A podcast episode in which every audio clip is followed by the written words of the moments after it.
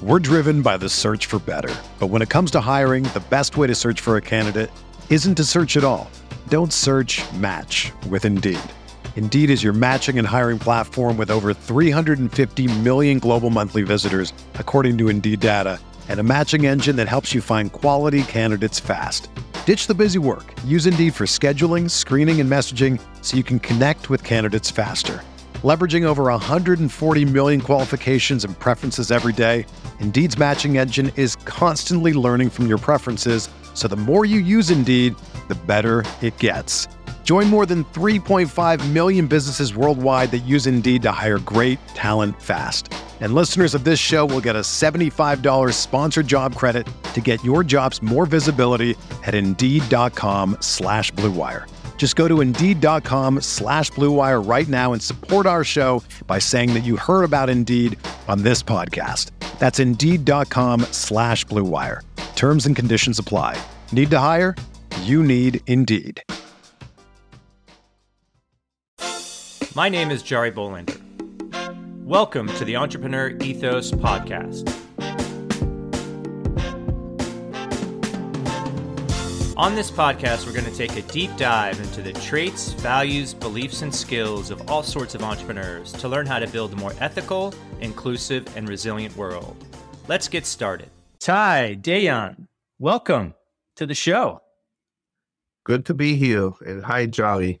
Yeah, thanks for being on the show. You are the co-founder and C E O of Rhino Health, which is doing some like fascinating things related to federated computing and using A I to unlock data silos. I mean, I read this, I looked at this, I'm like, I have no idea what this is, but I want to know what this is.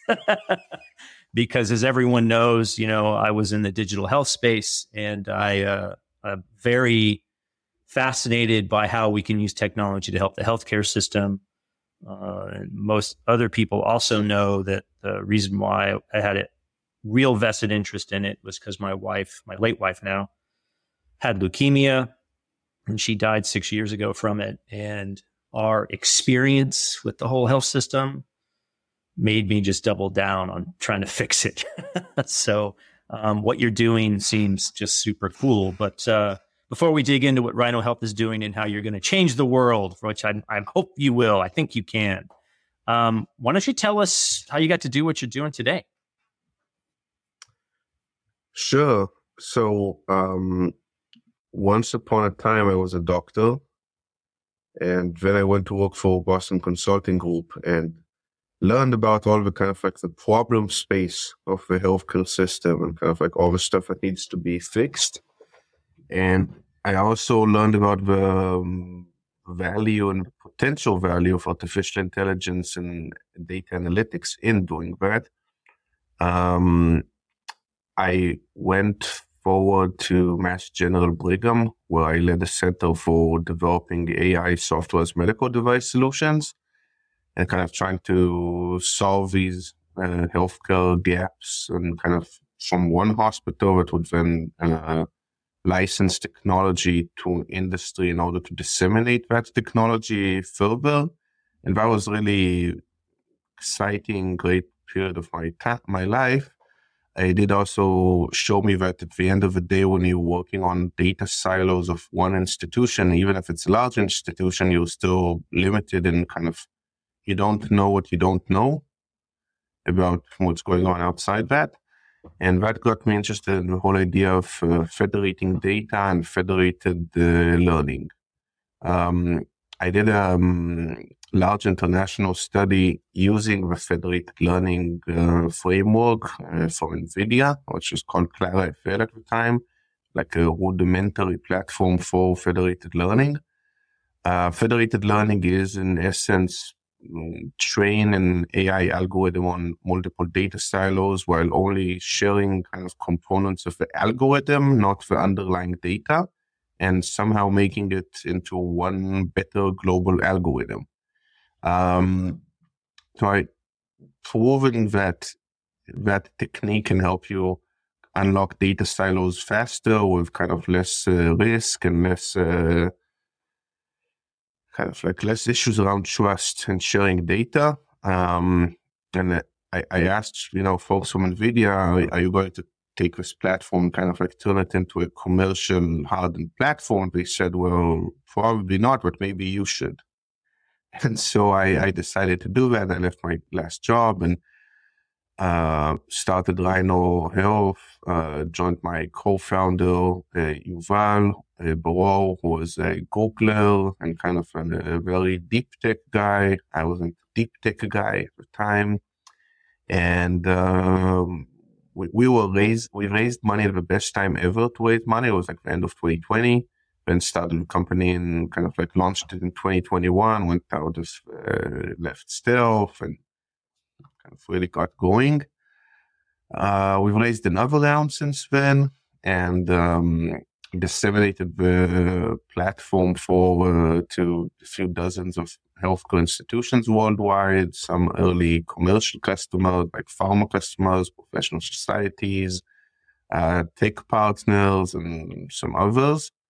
So today we have uh, over one hundred fifty uh, users, over thirty projects uh, running in, on the platform, et cetera. And so kind of like still early, but, you know, starting to reach P M Fs.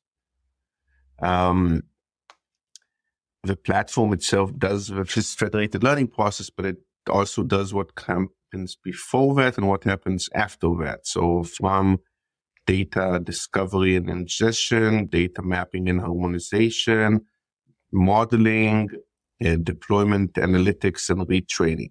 So kind of like the entire uh, spectrum of, of uh, data science and A I. Uh, it's a platform for developers and builders. So it's not like a no-code, low-code. It's like for coders and people who are building pipelines and building visualization and kind of like anything you need to do in order to leverage that.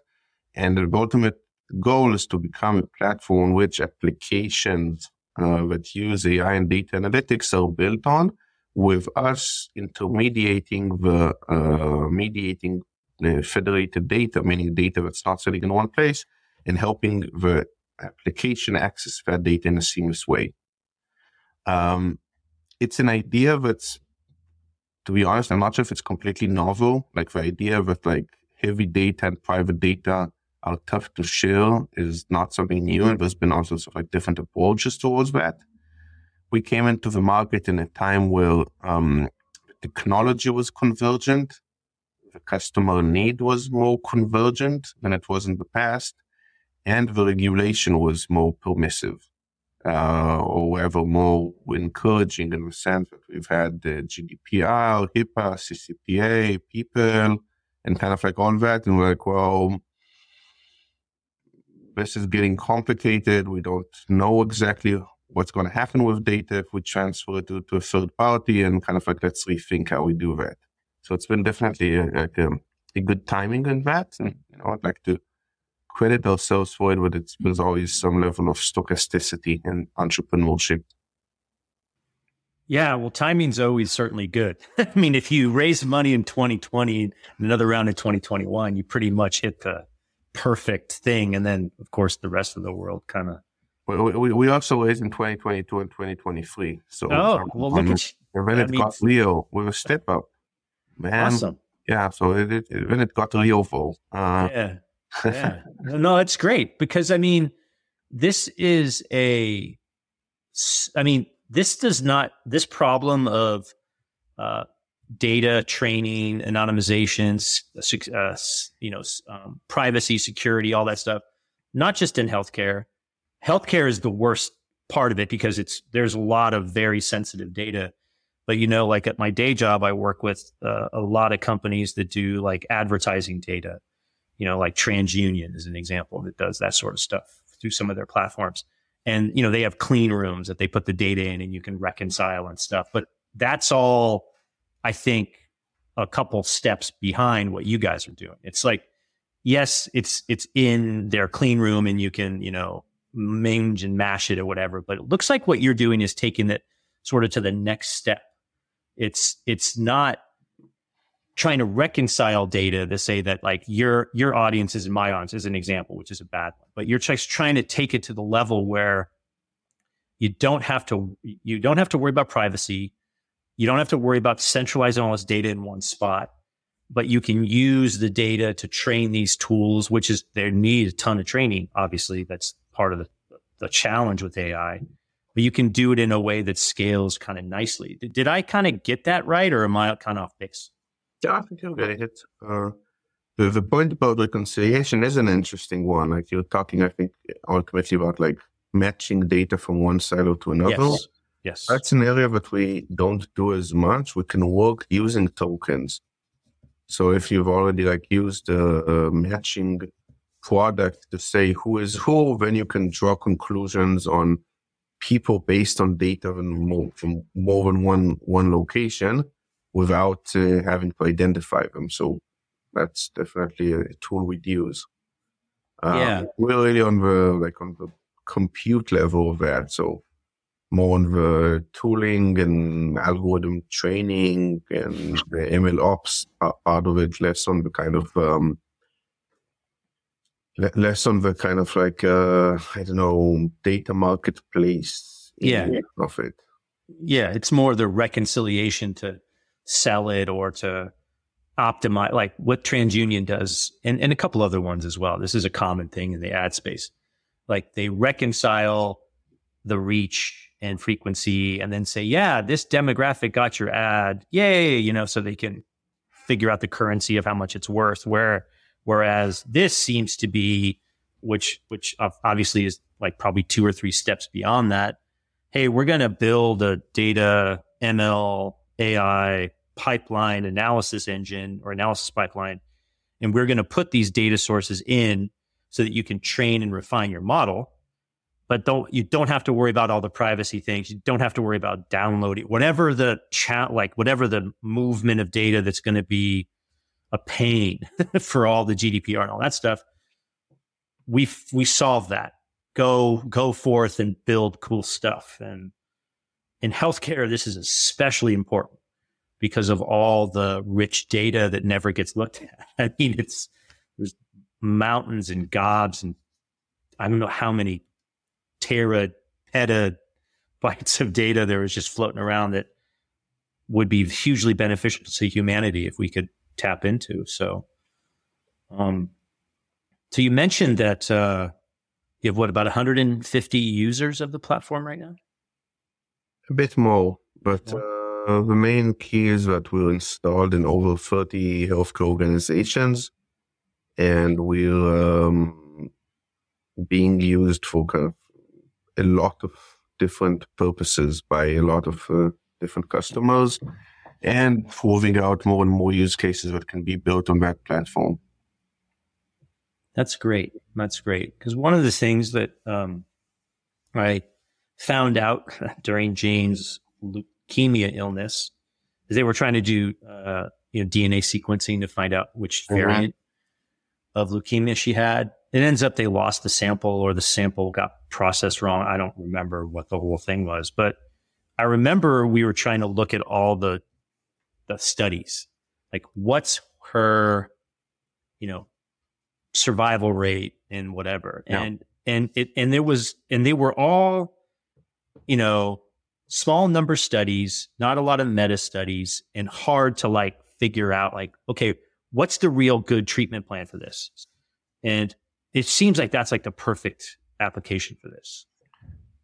First of all, I, I didn't say that before, so um, sorry to hear about your late wife. Uh, I, I I wasn't aware, but I haven't yeah. met you before, so yeah. sorry. Yeah, thank you. Um, this kind of use case does come up from some of our customers, and, and especially on the um, academic research side, since today it's... Uh, was when kind of like the researcher picks and shovel space is not evolved. Mm-hmm. You can either kind of like there's a lot of digital health spot solutions that solve for a very small use case that's fairly kind of narrow. Um, I think most of the kind of like A I decision making companies are kind of grappling with that. While a lot of the most high value things you could do is, as you said, like find additional patients and what is their prognosis? How did they uh, respond to different uh, chemo agents, different biologic agents, and kind of like turbocharge scientific research and, and translate it much faster into uh, um, actionable insights for clinicians. And we have, for example, like um, we have uh, several leading institutions in the U S, including uh, um, M D Anderson, uh, Dana-Farber, U C S F, uh, Mayo Clinic, and others working on early detection of pancreatic cancer. They all have their own data uh, assets.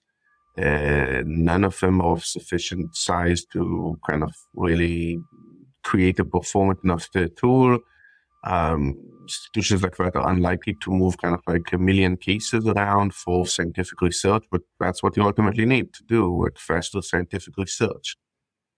And so, um, and especially as in, in the field of A I, a lot of the low-hanging fruit has already been picked. So it's like, okay, the stuff that's really works in the workflow and really addresses a big problem has been developed and sold. And a lot of the more upstream stuff is kind of like, it, it, it's challenging to bring it to market. You need to first like do to external validation of the data. Uh, sorry, for algorithm, you need to do uh, market validation of algorithm. Do, do enough people care about solving this question? And so I, I see us as, you know, ultimately we, we don't just work with researchers in, in academia, we work with industry researchers and app developers, professional societies who um, are busy in regulating A I and kind of like a lot of myriad of kind of uh, users. Uh, the ultimate ideal customer would be somebody who wants to access data from multiple locations, heavy data and private data that you don't want to uh, share easily. And we are able to reduce that burden from them, and that we accelerate the time to insight, time to market, time to value. Yeah, because I think this is one of the major roadblocks for a lot of A I in general, you know. Um, and I and I and I and I think it's just fascinating because one of the things as entrepreneurs we always got to figure out is, okay, is the technology I'm developing? Am I just developing a technology, find you know, trying to find a solution, or I'm sorry.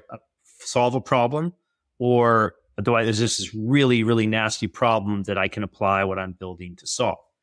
And that is the biggest dilemma of, of most entrepreneurs. It's trying to figure out, as you mentioned, product market fit. Where's the sweet spot? How are we going to accelerate this? It gets even worse in the healthcare space because they're generally resilient. I'm sorry, resistant to change. Yeah. Not, not, not. Don't, don't want to do it the way the, the new way. They'd rather do it the old way. Yeah, part of it is also because I think a lot of tech startups try to bypass the paradigm, kind of like R and D paradigm of healthcare, and just say like, "Hey, I'm going to like reimagine something." And there's a reason why healthcare is conservative. People prefer humans to make mistakes than bots making mistakes, sort of like liability questions, regulation questions, and ultimately the whole like idea of like translational research, like getting people to actually use new tools in the right way, understand the value of them, the impact on outcomes, understanding unintended consequences. These are all kind of like big, big fears. And I, I don't think the disruptor mindset is always that conformant with with that. Uh, So that's like a big uh, part of what we, we try to do. Like we, we try to disrupt something, but not disrupt the R and D paradigm. We try to disrupt uh, the data sharing paradigm. The fact that like the only way you could get access to the insights you need is by sharing a lot of data through a middleman. Right. Um, and I think on that, in that regard, we found like that that jives really well. Like we, we've had customers like before we had a product. And uh, if at all, I'd kind of uh, recommend something to a budding entrepreneur, kind of like, you know, after three years of entrepreneurship. you're, you know, an, you're an expert. like, like, it, like, start from finding a customer. Like, it, it precedes product, it precedes business model, definitely proceeds in pricing model.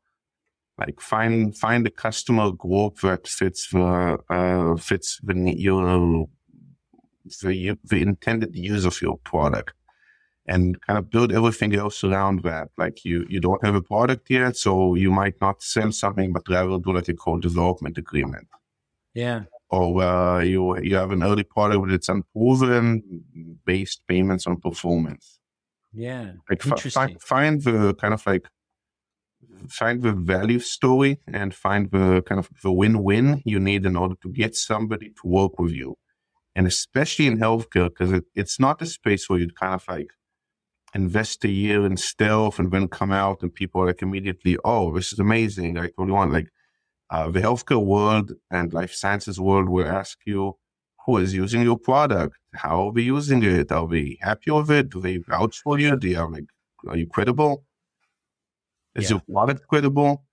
And healthcare, indifferent from a lot of other industries, were kind of like there's a lot of old orderly, orderliness that doesn't really exist there. Like you've installed in one hospital, the next I T system will be nothing like it. Yes. And the next one also nothing like it. And the procurement processes will be nothing like it. And the user itself will maybe, hopefully, have some similarity. But uh, if everything is different, it's really hard to scale a company. But it's um, it's a challenge. And uh, the best thing you can do is kind of like get your stuff out there and let people work, work together with you. And if you're passionate about something that other people are also passionate about, and you can like establish that, that's, that's really important. No, I really, I really love that insight on the disruptor mindset, because a lot of Silicon Valley, I mean, this is the same with government. You know, you see it all the time. The Silicon Valley folks are just like, oh, this government process is crazy. Why aren't you guys just using technology to make it better? And mm-hmm. they don't understand the inherent ballast in the system and the bureaucracy and the institution. And they don't understand that the goal of government is not efficiency, it's fairness. And once you understand that, then you can navigate around what you have to do. And I love, I love how the way you put it, because it is essential when you understand and you're in a market and you're trying to find customers that you don't, you, you can be disruptive, but you can't disrupt their, the way they, you know, their, their mindset, at least initially. You have to go disrupt like how we work together so they can understand it. And I love that, because, you know, the same thing happened to me when I was at my digital health startup. You know, we were tracking the samples of clinical samples, and it just, we found people to work with, but the need just wasn't there. And it was just, did yeah. it, it was too much disruption that they couldn't handle. It, it, you have to bridge the gap between where I'm going to be today and kind of like where's the ideal world that I'm imagining. And that often works based on kind of like, some of it is the macroeconomics and the macro of it, and some of it is very micro. Like, who is going to pay me for a unit of my product tomorrow? And and that's often kind of like when I, that's what I didn't like about consulting, to be honest. A lot of it was like macro, and it, it works well for like a big company who can say, I'm going to like sink in a lot of effort in building this imaginary reality. And even then you often kind of like, it it, it falls through the cracks, like, you know, during the process. But for a startup, you need to think about like, who are your early adopters? Who's going to start working with you tomorrow, leveraging your product, saying, oh, I can't do without this. And it's, um, It, it it sounds banal, but it's a very non-trivial insight you you get after a while. I've heard so many ideas. I've had myself ideas like, wouldn't it be neat if yeah, yeah everybody yeah. didn't have to share data and it made the data collaborations easier? Great. Now we're gonna be the first one hundred users who care enough about this to use the new untested product, break their teeth on your early stuff, work on your early documentation, um, wait two days to get a response, for, for you know, to open a ticket and get a response. And, and These are your evangelists. You have to respect them and, and honor them and kind of like love them the most, because you, you have the highest degree of unity with them. And after you've built something of that value, scaling it up is it, it, it's still like a big effort and an art, but you kind of like, you know what you're offering the market. Um, and it, I'm and I'm talking about that, especially in the tech world. Like I, I, I think that sometimes you're like, you know, like a C R O service, and I'm better C R O service or something like that. You know, you, you could do tech-enabled services that will like work better, but if, if you really want to like reimagine something, it's just really hard. Yeah, yeah, and and not intuitively obvious in some cases what thing you're really solving. I mean, I've found that a bunch of times with companies that I've started and then failed. It's like, what were we really solving? And to your point about the evangelists, the super consumers that are like, they're, they're just, they're on board. They're part of the tribe. They're, yeah. they're, they're going to fly the pirate flag and can get on with you, you know, because they see the, they see the future, and it's hard to find those people. Uh, but when you find them, it is, it's magic almost, because, yeah. you know, that shared, that shared vision is so important. And it's better to follow your users than follow the users you, you want.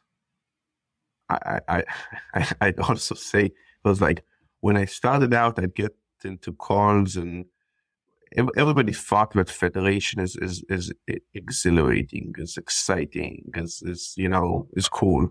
And everybody would talk with me about, are you doing swarm learning? Are you doing encryptions this, encryption that? Are you doing... And it occurred to me at some point, but many people saw it as more like, like an intellectual question. And when you got to the actual hands-on users, ones would actually buy the product, the questions are really different. Yeah. Uh, and especially when, when you're developing like tech products, the people you you, you want to partner with tech, but you don't want to listen to tech too much. Because mm-hmm. it often takes you kind of like cer- a certain path of like building like a very feature rich maybe, or something that's like, you know, exciting to somebody. And it will, I'm, I'm talking a bit about you from a bias of somebody who sells ultimately to A M Cs, pharma, professional societies. Okay, like that's kind of like my, my today, my core uh, offering. And um, it's like largely providers and then industry researchers. Um, they're not looking for what like Apple is looking for. Yeah. And, and, and often what they're looking for is to, there's so much tech today, you know, like so much like big tech, we're often looking to like something to make that technology accessible to a real world user who might not be a very early adopter of cloud, might not have kind of like a bazillion dollars I T budget. Um, one, one of the K P Is we've been asked about is like, okay, how fast can you do an install? So, part of the answer to that is technological, but part of that is just knowing how to go for procurement. Okay, so that suddenly becomes kind of like part of our, your value proposition, knowing how to go for procurement. It's not really, you know, like a product or a tech or a market strategy play or something like right. that. Right, right. No, it's true. I mean, it's the solution. Like, what what problem am I solving? Um, and it's it's amazing, but a lot of tech companies don't lead with that. They lead with the, look at my whiz bang thingy and how, how cool it is. And yet, to your point, which I really love, there's the people that are going to get excited about it at the top level. And then there's the people that are going to actually use it and pay for it, or are going to have to convince the people at the top level to pay for it.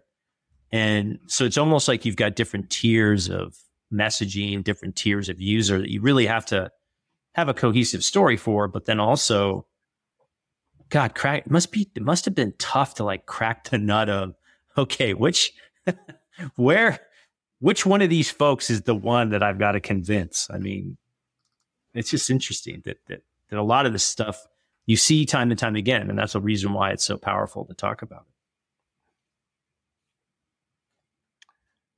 it. Uh, yeah, oh, absolutely. So any kind of mistakes that you've made that you're like, gosh, I wish I would have known this before I started? Or is it pretty much, uh, you know, three years in, you're like, ah, I'm, I'm riding the wave? Um, yeah, it's a good question. I, I think I, I would say, um, everything that you think will take time will take a few multiples on that time. Yeah, it's hard for an early stage company to run more than one use case and mm. one more than one like market strategy in an early stage. Even if you're building um, an ecosystem or you're building something that has multiple stakeholders, say, okay, this quarter I'm attacking this stakeholder, this quarter I'm targeting this stakeholder, and not kind of try to do everything at the same time. If something makes sense, it will click. If something doesn't make sense, it won't click. Um, hire purposely.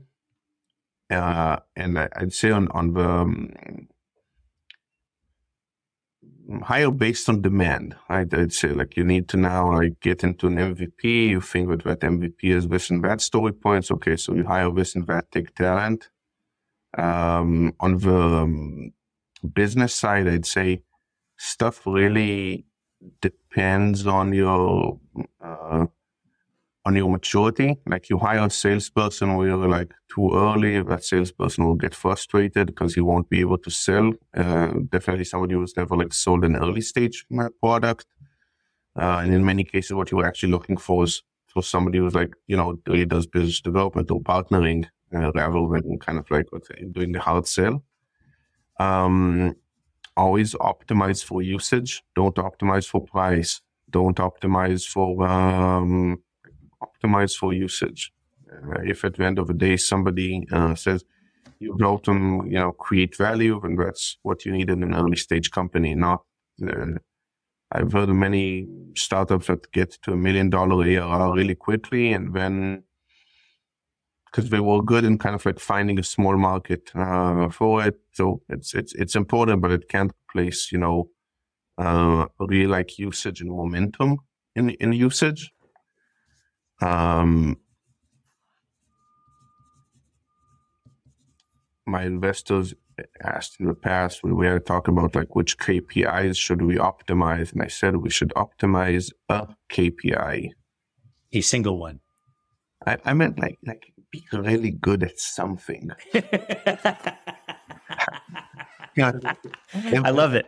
Every quarter I'd say like, is this A R R? Is this revenue? Is this booking? And ultimately, Uh, the market will lead you. you. You can't decide for the market which K P Is you're going to be good at. You need to have a business model, and if that business model clicks, it will show you growth. The growth may come in unexpected ways, and it may come in a non-linear way. Mm-hmm. Um, and at, at the end of the day, I don't know, my, my bias is always um, get the product in the hands of people. Uh, that is the one most uh, important thing. And and if if you have any weaknesses in your plan, in your go-to-market, your business model, they will make themselves visible quickly once oh, yeah. you use the product. Oh, yeah. Yeah. You, Nothing... you have four labs using it, but nobody renews. You'll, you'll know that you have a challenge real pretty, you know, pretty quickly. Uh, you can only get labs to use it once, not what. The cost of maintaining the, your lab relationships, you know, ramping up, you, you, you'll find it, you'll, you'll solve for it. If you're trying to do something that's completely deterministic and pre-thought of, then you shouldn't do entrepreneurship. Hmm. Yeah, that's a good point. It's, it's, I like the whole single K P I. Be good at one thing, and then go on to be good at the next thing. uh, too often, depending on the type of person you are, you get sort of sucked in all these K P Is and stuff. But uh, interesting. Yeah, no, that's, uh, wow. It seems like a really interesting journey. Like, I mean, you know, from an M D to this, I mean, what, how was the transition from, you know, doctor seeing patients to Boston, you know, you were Boston Consulting Group to now founder of a startup. I mean, is it, was it hard? I mean, um, oh, I, I went from being like a clinician, so being kind of like a high class uh, technician that also did research, into an advisor who told people what to do but never followed up. Then became an entrepreneur in a system. So I guess kind of an operator with limited liability into an entrepreneur, so an operator with maximal liability. I can say I, I've done it in like in, in several phases. Um, and I, I think I've, I think it's been kind of like a good gradual step. Uh, Definitely. I'd say the step, the one step that was the hardest for me was the first and the last. Like mm. uh, going from medicine into non-medicine, going from big company to uh, to starting a company was uh, definitely the biggest changes. Yeah, it always seems to be those big transition points. But I mean, any regrets on doing it? It sounds like, I mean, the vision of this becomes reality, a lot of people in the world are going to be better off for it, for sure.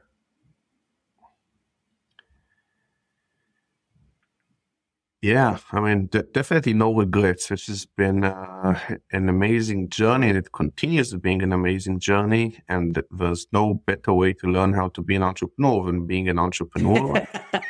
yeah, uh, not a lot of books that prepare you for that. I read some stuff in hindsight, like after two years, I was like, yeah, that's, that's a solid point. I'm not sure if if I read it beforehand, I would have fully appreciated some of the advice. That's a good point. That's um, a very good point. And for us, it's a very exciting time because it's like the whole renaissance of privacy-enhancing technologies is happening now. And so there's all sorts of like, okay, six months ago, you were trying to do something and people were like, hmm. And then suddenly it's like, oh, I need this. Now I know what I need. Now I know why I need this. And on one hand, we've kind of like been kind of like, you know, joining the market at the right time. And part of the time we've been educating the market. Yeah. And that's a very, I can't really say what the blend of it is, but it's a very exciting, um, exciting thing to, to witness firsthand when it happens. Oh yeah. When they finally get it, right? Like, hey, that guy just talked to me what I just was telling the market for a year. Like, they get it finally. They call me up and they're like, oh, you know what? We need your Bismo thing. You're like, what? What? Six months ago, you didn't even know who we were. it's it's tough because some, sometimes when nobody gets you, it means you're really barking up the wrong tree. And sometimes it means you're really innovative. Yeah. And, and, and you, you, can, you can't always know it. And like when I start with, with the first kind of like institutional investors, somebody was like, okay, so like this federated thing, I'm not sure if it, so say, aren't you guys like moving data around into like one big data place? And I was like, no, no, no, it's it's, it's not like that. Like, so how do you get the insights if you don't bring the data? And it was kind of like, um, and, and, and Vandy said, what you need is something more catchy. Like you should, you should say something like, you're the Uber of this, or you're like the X of Y, and said, maybe you guys are like the, the GitHub for data. And we were like, we're not the GitHub for data. And kind of like, no. And then like, you know, after a few investors, like you buy and I sitting on like, was like, so what is your company doing? Like, we're the GitHub for data.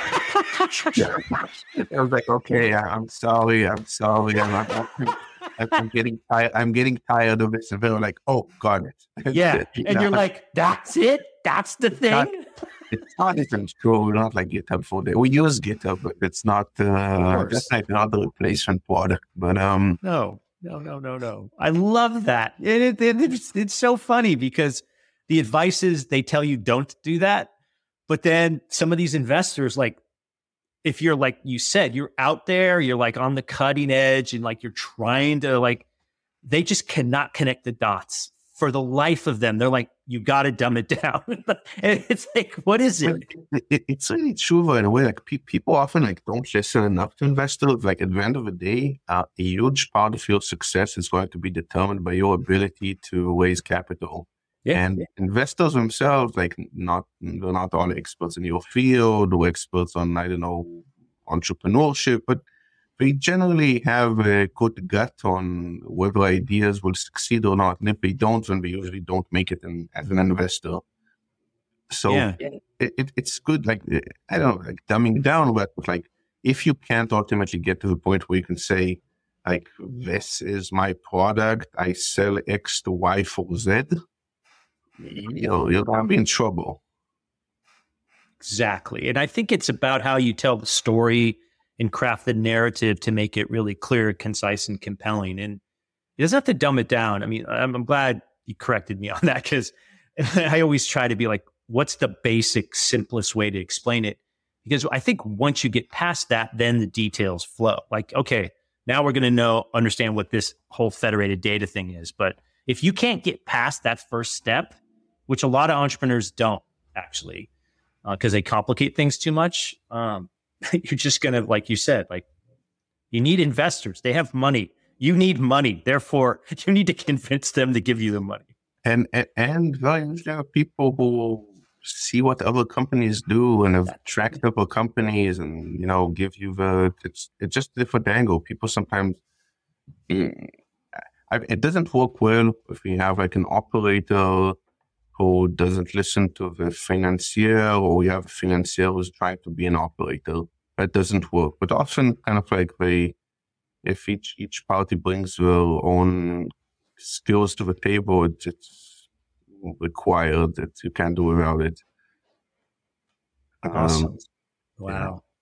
Well, I appreciate your time. I mean, this has just been a great, such a great conversation. I just learned so much, and good luck to you at Rhino Health. I'll be calling for you. I really think what you're going to do is transform the world. I mean, seriously. Thanks again. Good luck, and uh, keep in touch. Thank you. It's been a pleasure. Thanks for listening to the Entrepreneur Ethos podcast. I hope you enjoyed this episode as much as I did creating it. My hope is that you learned something that can make you a little bit better. If you enjoyed the podcast, please do share it with friends and review it on Apple Podcasts or Spotify. You can also join my email list by visiting the entrepreneur ethos dot com to get my thoughts on what I'm doing to get better, as well as what I'm working on. You can also pick up my book, The Entrepreneur Ethos, if you want to learn the traits, values, and beliefs that I think we need to build a more ethical, inclusive, and resilient entrepreneur and, frankly, world community. Feel free to follow me on Twitter at The Daily M B A and let me know if you have any questions or recommendations for a guest you'd like me to talk to. Also, drop me a note if you try anything we talked about on this or any other episode. I'd love to hear what's working for you. Until next time, keep getting better.